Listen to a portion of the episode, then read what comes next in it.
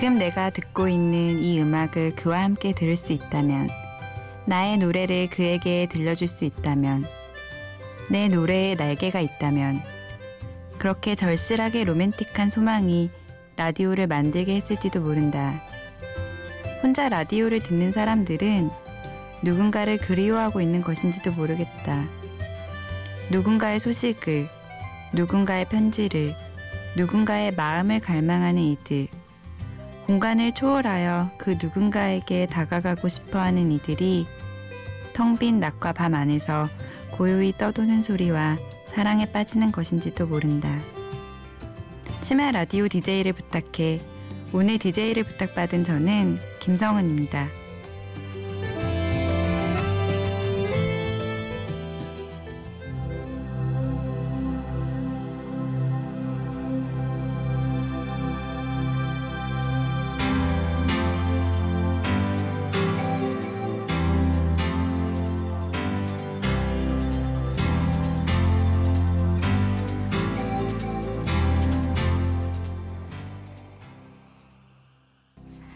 첫 곡으로 유이열의 라디오 천국 들으셨습니다. 그리고 읽어드린 글은 황경신님의 글입니다. 안녕하세요. 저는 김성은이라고 하고 현재 법원에서 판사로 일하고 있습니다. 어느 날 아침에 여느 때처럼 출근 준비를 하고 있었는데요. 저를 어릴 때부터 보아온 친구의 문자 메시지를 받았습니다. 너가 관심 있을 것 같아서 보낸다고 하면서 MBC의 심야 라디오 DJ 부탁해 관한 기사와 홈페이지를 링크해 주었습니다. 출근길에 그 기사와 방송 몇 개를 다시 듣기로 들으면서 제 가슴은 마구 쿵쾅쿵쾅 거리기 시작했습니다. 그리고 그날 이건 해야겠다라고 마음을 먹었고요. 저는 한때 라디오 프로듀서의 꿈을 키웠던 사람이고 인생의 중요한 시점에 라디오에 큰 빚을 지기도 했습니다.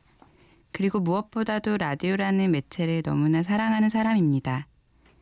오늘은 여러분께 지금까지 제가 마음속에 고이 간직해왔던 저의 꿈에 대해서 그리고 학창 시절에 저에게 많은 위로를 주었던 음악들에 대해서 이야기하고자 합니다. 그 시작은 저의 중학교 방송반 시절로 거슬러 올라가는데요. 그 시절을 빛나게 해준 노래 듣고 이야기하겠습니다. 서태지와 아이들 굿바이.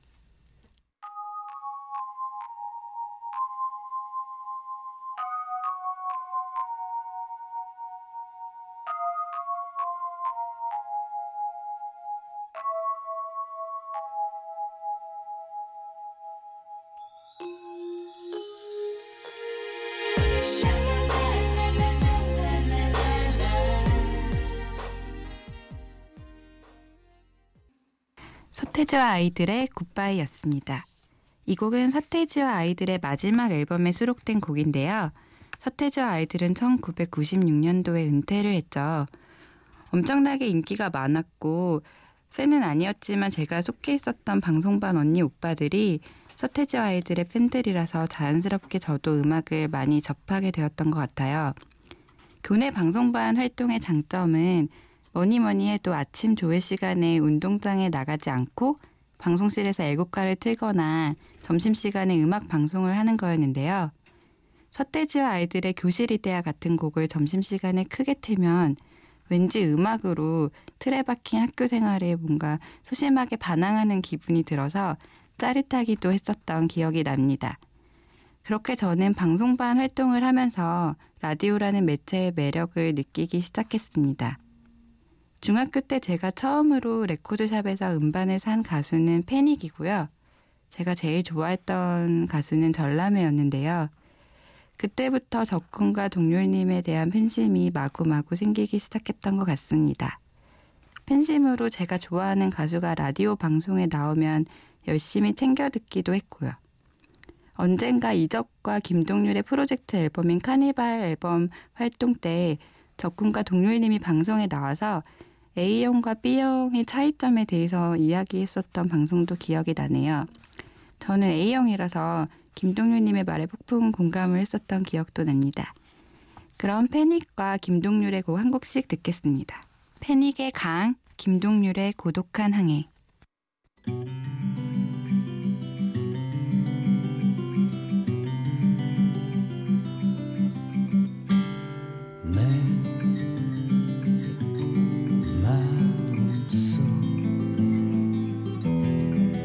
看。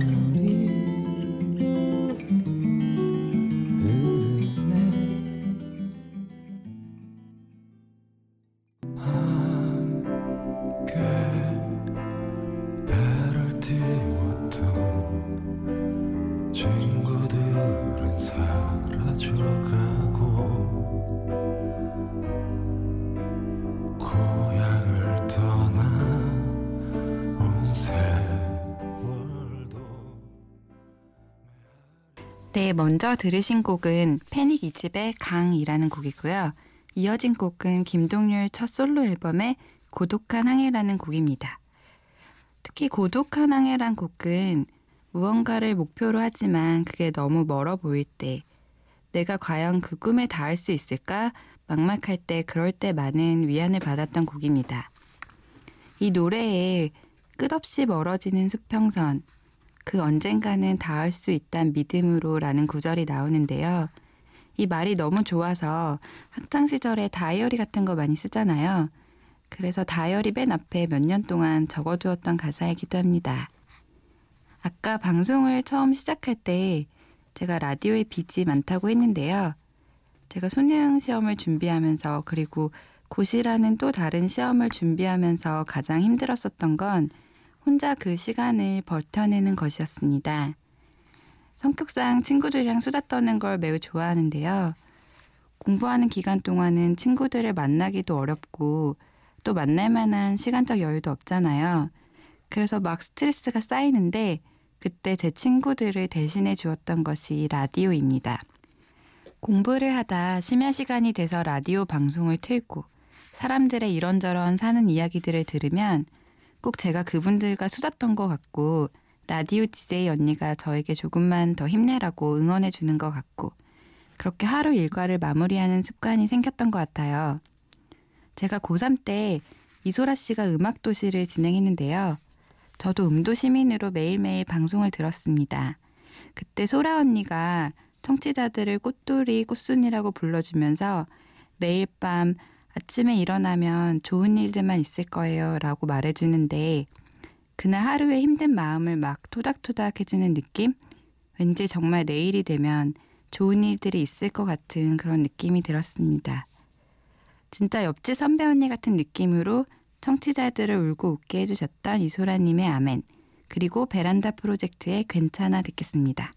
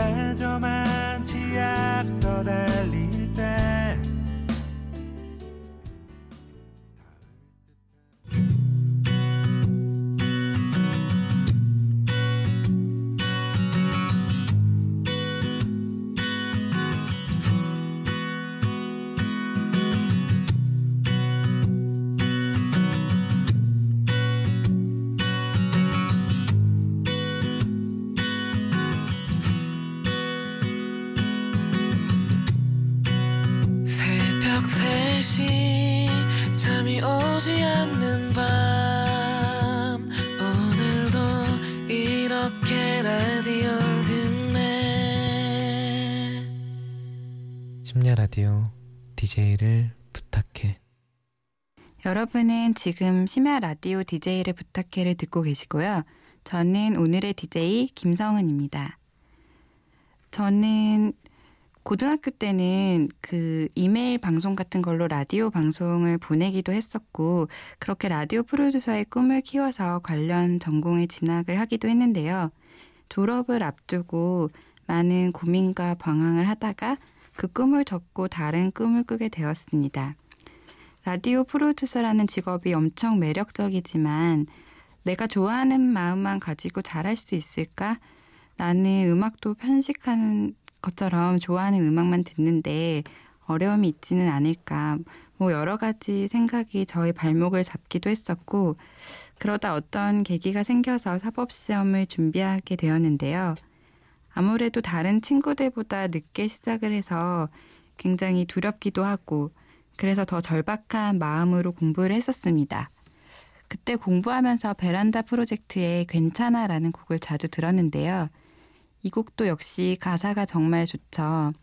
이 곡을 들으면서 나에게 스스로 늦었지만 괜찮다고 잘 할 수 있다고 다짐을 했었던 것 같아요. 그리고 그 당시에 매일 들었던 방송이 딱 이 새벽 3시에서 4시까지 하는 문지혜 아나운서의 뮤직 스트리트였는데요.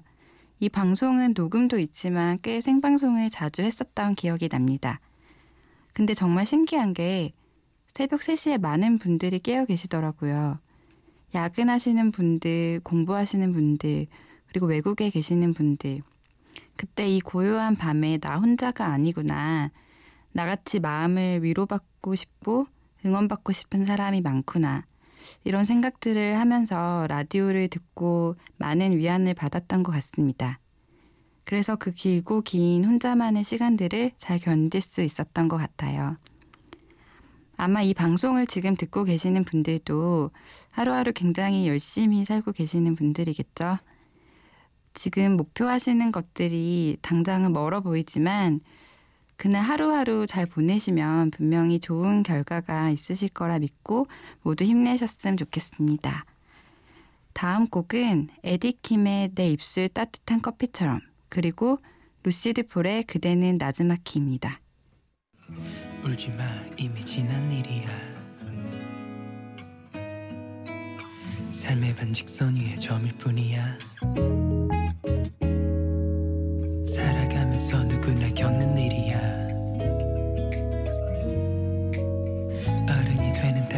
과정일 뿐이야. 단지 과정일 뿐이야.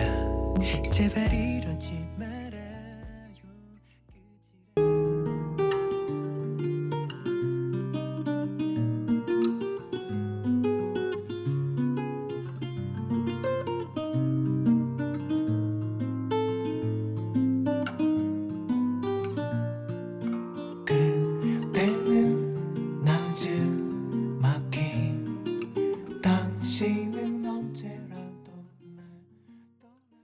에디킴의 내 입술 따뜻한 커피처럼 루시드 폴의 그대는 나즈마키 들었습니다.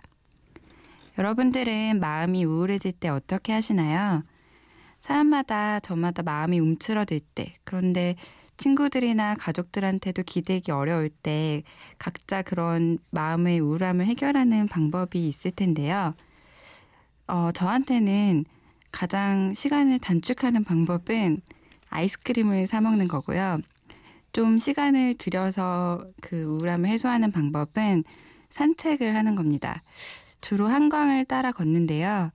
이어폰에서 흘러나오는 음악을 따라서 운동화를 신고 하염없이 걷다 보면 마음이 좀 차분해지더라고요.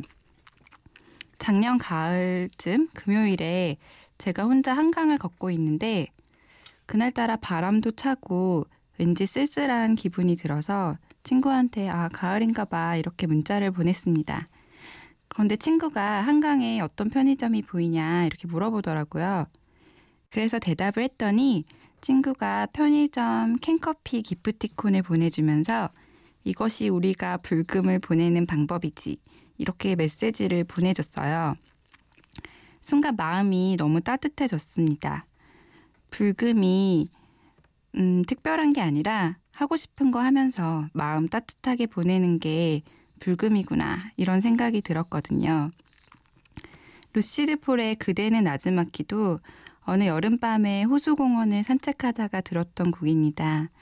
이 곡도 가사를 듣고 있으면 좀 마음이 쓸쓸해지는 단점이 있는데 그 여름밤에 느껴지는 촉촉하고 따뜻한 공기, 선선한 바람에 굉장히 잘 어울리는 곡 같아서 선곡해 봤습니다.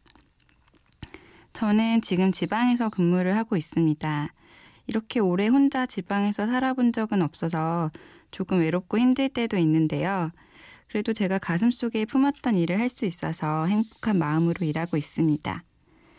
일하다 보면 어떤 날은 정말 커피 한 잔 여유롭게 마실 시간도 없이 정신없이 흘러가는 날도 있고 제가 생각한 대로 풀리지 않는 날도 있는데요. 그럴 때 제게 위안이 돼주었던 음악들이 있습니다. 같이 들어보실까요? 어쿠스틱 콜라보의 응원가 안녕하신가영의 순간의 순간입니다.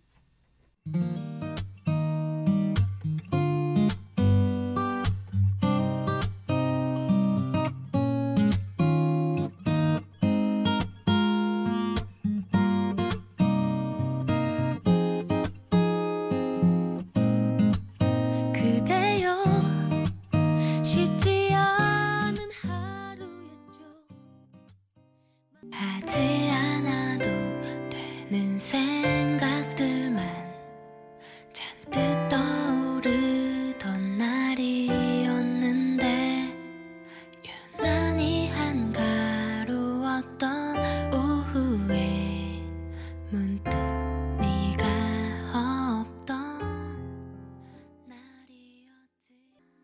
내 어쿠스틱 콜라보의 응원가 안녕하신 가영의 순간의 순간 같이 들으셨습니다. 어렸을 때 종이컵 전화기 다 만들어 본 적 있으시죠? 종이컵 두 개에 실 하나를 연결한 다음에 종이컵에 대고 속삭이면 팽팽해진 실을 타고 소리가 전달되었던 그 신기한 경험 다들 해보셨을 텐데요. 저는 주파수를 손으로 돌려 맞추던 시절부터 라디오를 들으면서 라디오라는 매체가 꼭 종이컵 전화기 같다는 생각을 했어요. 종이컵 너머 목소리가 제 귀에 직접 꽂히는 느낌? 나한테 DJ가 개인적으로 말을 걸어주는 것 같은 느낌. 그 느낌이 너무나 좋아서 지금까지도 라디오의 매력에서 쉽게 헤어나오지 못하고 라디오에서 제 인생의 힘든 시간들을 버틸 수 있는 힘을 얻었습니다. 그리고 제 마음속에 고이 간직했던 라디오 PD는 아니지만 라디오 DJ 꿈도 오늘 드디어 이루고 가게 되었습니다. 저는 커뮤니케이션을 전공했는데요. 요즘에는 종이신문도 많이 안 보고 공중파 중심 방송에서 케이블 방송으로 주도권이 이동하고 있고 트위터나 페이스북 같은 SNS를 통한 1인 매체 활동도 활발해지고 있죠. 예전에는 그래서 라디오라는 매체가 이 급변하는 시대에 과연 살아남을 수 있을까? 그런 고민도 했었던 것 같아요. 그런데 제가 확신하는 건 아무리 세상이 빠르게 변하더라도 사소한 것들의 소중함을 사랑하는 여러분 같은 분들이 계속 존재하는 한 라디오는 영원할 것 같습니다. 벌써 두근두근했던 한 시간의 꿈 같은 방송을 마칠 시간입니다. 마지막으로 고른 곡은 연주곡인데요. 오늘 하루 편안한 밤 보내시라고 짐 샤펠의 롤러바이 선곡했습니다. 심해 라디오 DJ를 부탁해 저는 오늘의 DJ 김성은이었습니다. 감사합니다.